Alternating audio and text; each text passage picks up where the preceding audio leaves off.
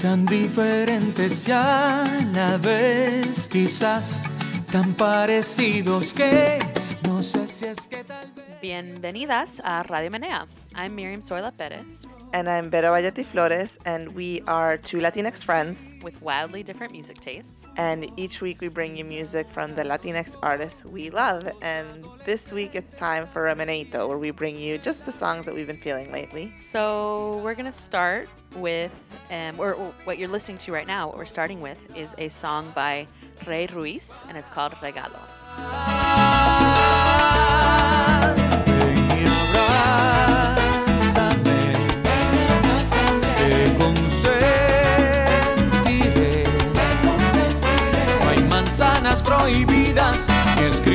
Escrituras escondidas cuando estamos como ahora tú y yo.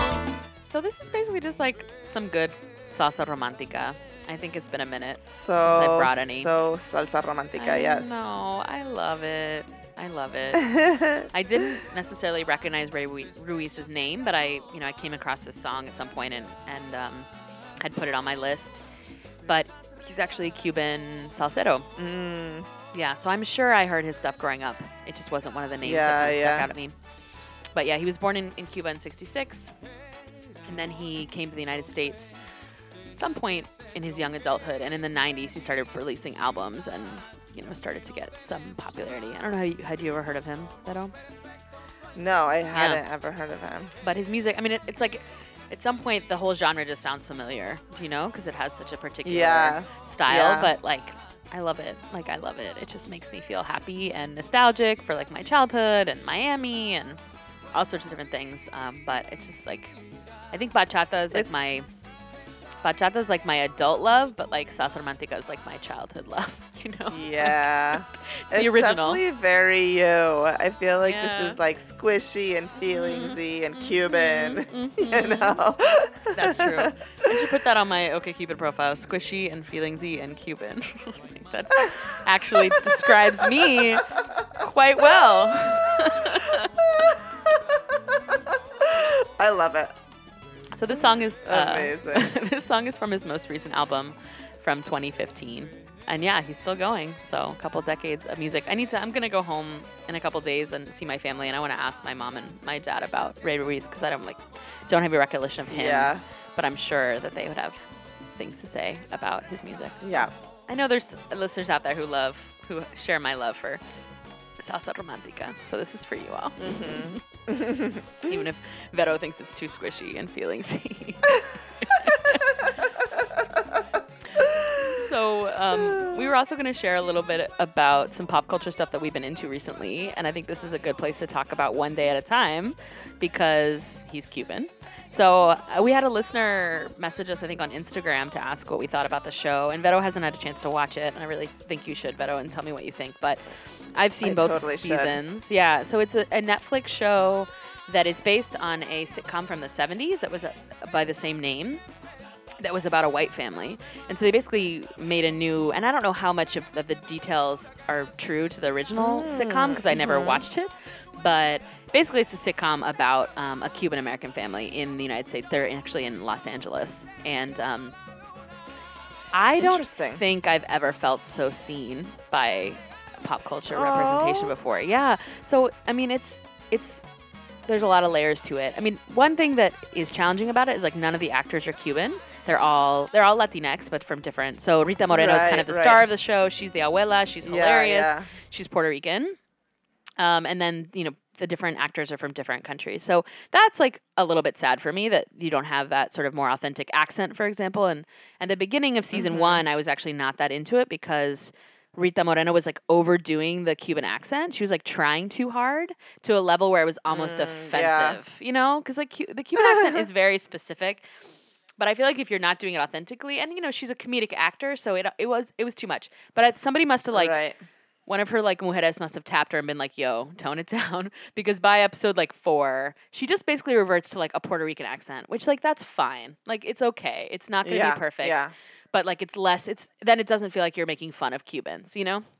So, right, right. so it took me a little bit, like the first couple episodes, I was like, I don't know about this, but by the end of season two, I was like, I was actually having some emotional moments watching the show because there's just things from my cultural background and like the Cuban American life that I've never seen depicted in in TV. For example, there's one point where they they kind of go a flashback to so the the premise of the show is there's like a single mom or a divorced mom with two kids her mother's living with her you know her mother immigrated from cuba in the 60s kind of that deal and then there's two teenagers in the household Yeah. they flash back to the to the like oldest child when she was a baby and they're singing this lullaby to her and i started to cry listening to this because i had never heard i hadn't heard that lullaby since i was a kid like i didn't remember it oh, but I had this, like- yeah. and then i was talking to my mom on the phone But and i was you like knew it. yeah and she's like oh yeah and she just started singing it to me like after and i was like ah.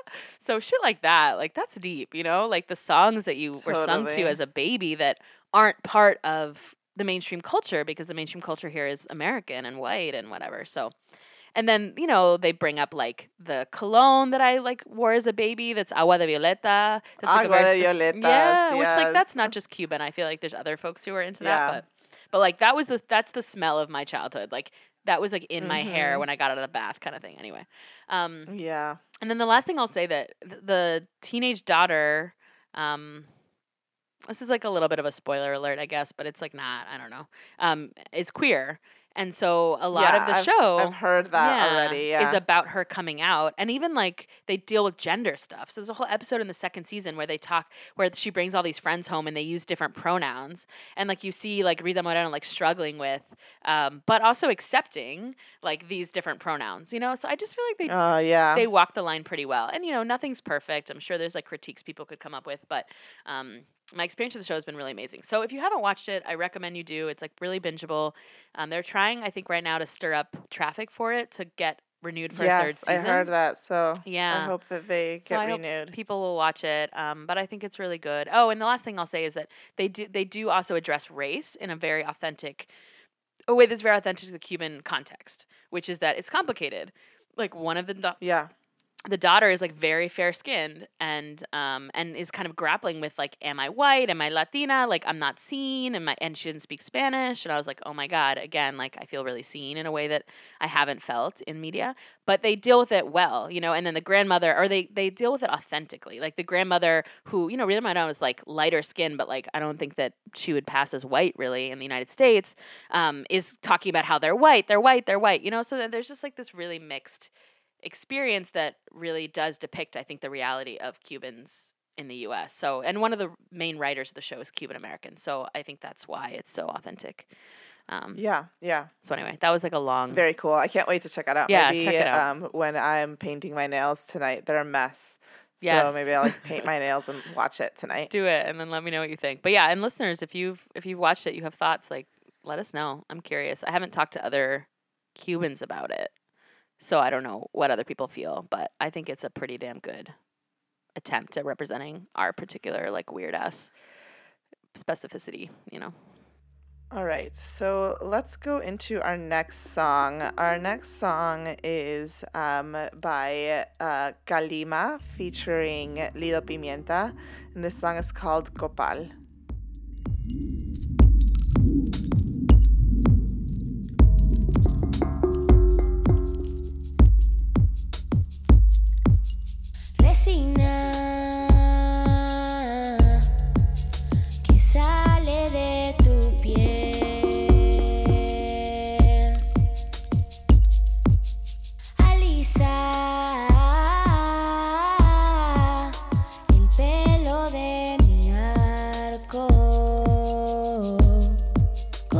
Copal.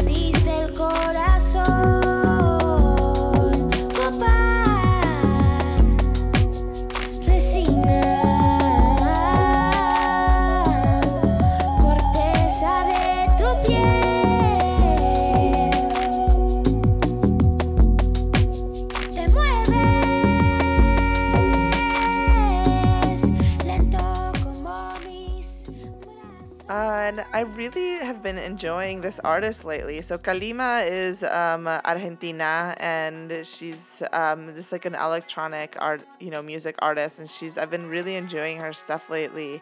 Um, shout out um, to Phoebe Smolin, who like I think works with her and like put her sort of on my radar. And you know, this is also with Lido Pimienta, who we've brought to the show before. If you don't know, she's Afro-Indigenous Colombian, and is um, really uh, is you know um, is really good. Just an amazing, amazing artist. Is she's based out of Canada, and she just won the Polaris Prize, which is the biggest music prize. So she's like really on a new um, level of prominence right now, and she's incredible. Um, so I I really enjoyed that her vocals in this, and this is just like so. You know, like dreamy and wonderful. I really, really appreciated this song. Yeah, it's got a good vibe to it. Yeah, it's all vibes. I feel like it's just like what I'm into. Right. That's you're into moment. vibes. You're into vibes. Yeah, I'm into vibes and just like this is, you know, similarly like with my like I feel like the um the culture thing that I was gonna bring today Yeah. that I'm really excited about is I saw Black Panther, Hey. of course, and um I feel like the the vibes in Black Panther are so great. I Mm, feel like what I loved the most about it was Yeah. like I'm such a visual person mhm. and it was visually stunning. It was visually stunning. Everything about um like the the aesthetics of it was incredible Yeah. and there's so much it's so rich that i'm sure that like i don't even understand how deep it is right, Right. because All the um, references, yeah. know, yeah all of the references and they were like very specific about like you know like different um different african aesthetics and styles right like people like to talk about africa as a country like as a monolith but it's like a widely diverse like incredibly rich um, set of like many many many different cultures and they were like represented in different ways and in, in the clothing and the aesthetics there and i just really i really really loved it Hmm. um, Were there a lot of folks dressed just- up at the show? just you... visually. Oh, um, well, folks were like, they weren't like cosplay dressed up, Okay. but they were like, you know, stunting their best, like, you know, African gear dressed up, you know? Because I saw a lot of like Or, like- amazing photos on social media of people going to see the show, like black folks going to see show and like kind of dressing up. I mean, I guess, yeah. What do you what do you consider dressing up? But it seemed like people yeah, were wearing, yeah, yeah. you know, I mean, was- specifically nobody choosing was like in a outfits Black for the show. Panther costume, but Right. like, yes, people were like, people were like dressed. You know, I also went to like a 5:30 show, Yeah. 5:30 p.m. show, so I Okay. think that like maybe like people like that were at the 10 p.m. show who had time to like get off of work and like dress up and stuff, like were like you know doing um, the whole thing. But it was it was so cool. It was so great to see it in Brooklyn, and it was like I mean I don't want to give spoilers because I think it's so cool to like um such a uh such a cool story and Yeah. um I have so many thoughts about it, but um, but so do a lot of people um, online who um, who you can look up when you are ready Right. if There's you haven't so many seen it. amazing think pieces. Yeah. There's so yeah, much to yeah, but uh, but I'm just gonna say. I really love that, and I really loved that like showing, um, you know, like thinking about uh, Africa as a space of like innovation, and that's Right. it's so different It's like from the way that it's usually portrayed. Afrofuturistic. Yeah. Yeah. Yeah, so yep. cool. Yeah, I think it's really important. It feels important that that film is coming out in this moment, and that there's a um, that there's been so much support for it, just politically. That feels really important. Yeah, yeah, it's really cool. And I've been seeing, I haven't seen, so one thing that happens sometimes when there's like a giant, like a really big moment for like in black culture, um, sometimes people are like, but where's the Latino Black Panther? Oh, And I think that I've like erased people from, or like, you know, like I don't interact with those people. like I've like erased those people from my social media, so I haven't seen it at all. but I No, I have seen seen people complain about that, about like, oh, how, why are people saying this?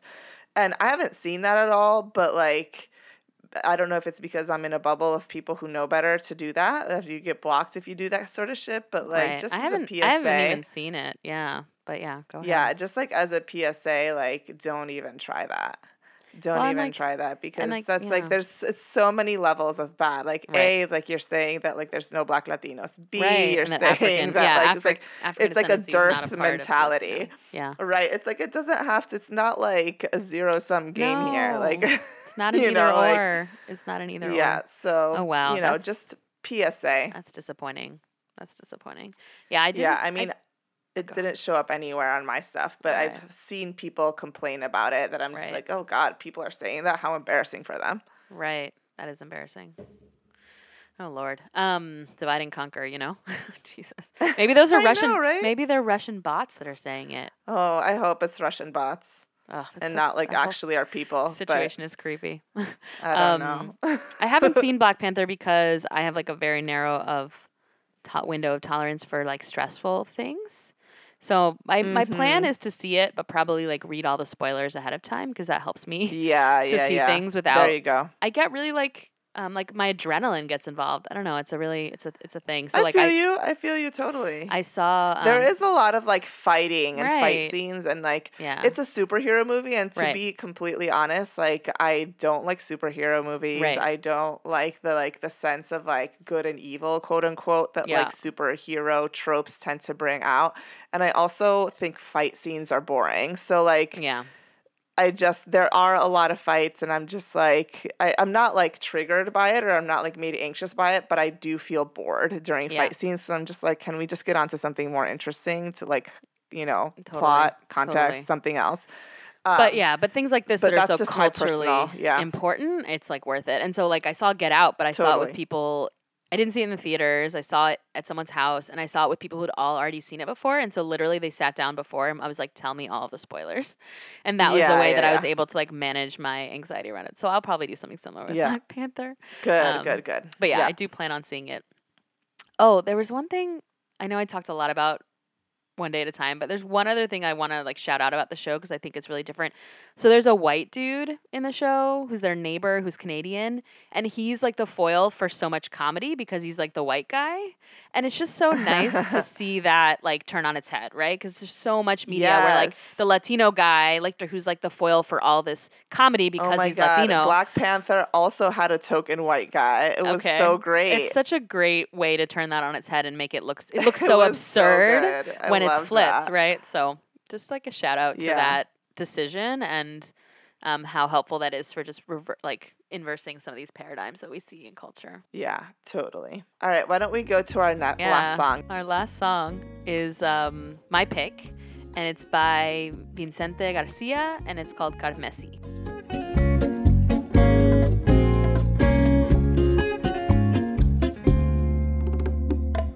Que ha venido para llenarme de color el alma. Hoy navego en tus lunares, en tu labio carmesí.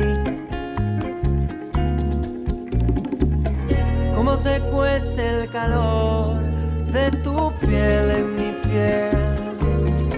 Se vuelve el cuento fantasía, mi. Como vino tu voz y me dijo que el amor eres tú. Sigo y alzando vuelo.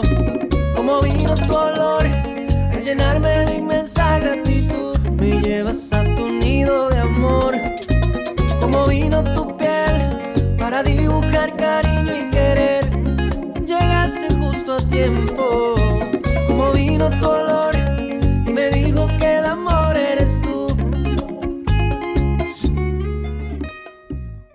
So shout out to Babelito for Latinos Who Lunch for this recommendation. He actually posted it in his Instagram story like this morning, the day that we're recording this, and I was like, "Huh, I wonder what this is," and listened to it, and it was maybe like, "Oh, I love this sound, like love, love, love the sound."